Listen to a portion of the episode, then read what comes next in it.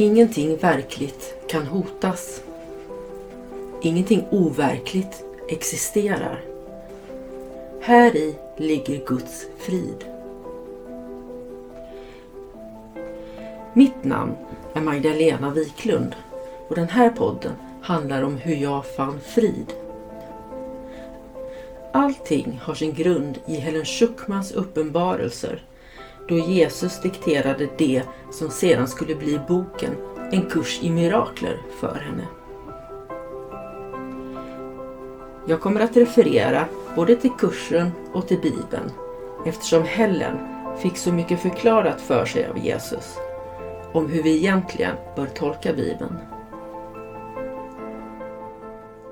Välkommen till en kurs i mirakler. Idag tänker jag gå in på just mirakler. För det är ju det kursen handlar om. Och det sker så många mirakler i livet som vi inte tänker på. Jag var med om ett igår. Jag är en något ljudkänslig person. Jag brukar reagera på ljud som kommer ifrån andra människor. Jag kan reagera om det är någon som kliar sig av ljudet av naglarna mot huden. Jag kan reagera på folks, folk som snörvlar när de är förkylda och det gör mig irriterad. Det här grundar sig i någon slags fantasi som jag har, en illusion om, om att jag måste centrera mitt tänkande för att vara nära Gud.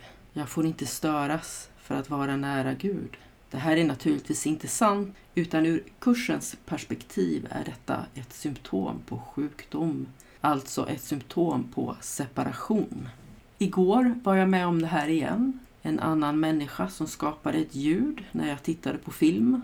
Som tur var så snappade jag upp det här i ögonblicket. Jag insåg att nu har jag en sjuk varseblivning och jag kan rätta den jag var rädd för att tappa kontakten med Gud. För som jag varseblev det så var jag i kontakt med Gud där och då. Och det var en felaktig varseblivning. Kontakt med Gud, det har vi via andra människor, inte själva. Genom mirakler, soning. Och helig ande kom till mig och visade mig ett annat sätt att varsebli. Att människors kroppar skapar ljud, det hör till illusionen. Och jag kan själv välja vad jag vill lägga för vikt i dessa ljud. Och det ledde till att jag på något sätt fann ro i denna stund, att jag kunde koppla bort ljudet och fokusera helt på filmen. Fantastiskt! Och jag tänker här genast på mirakelprincip 36. Mirakler är exempel på rätt tänkande och anpassar din varseblivning efter sanningen så som Gud skapade den.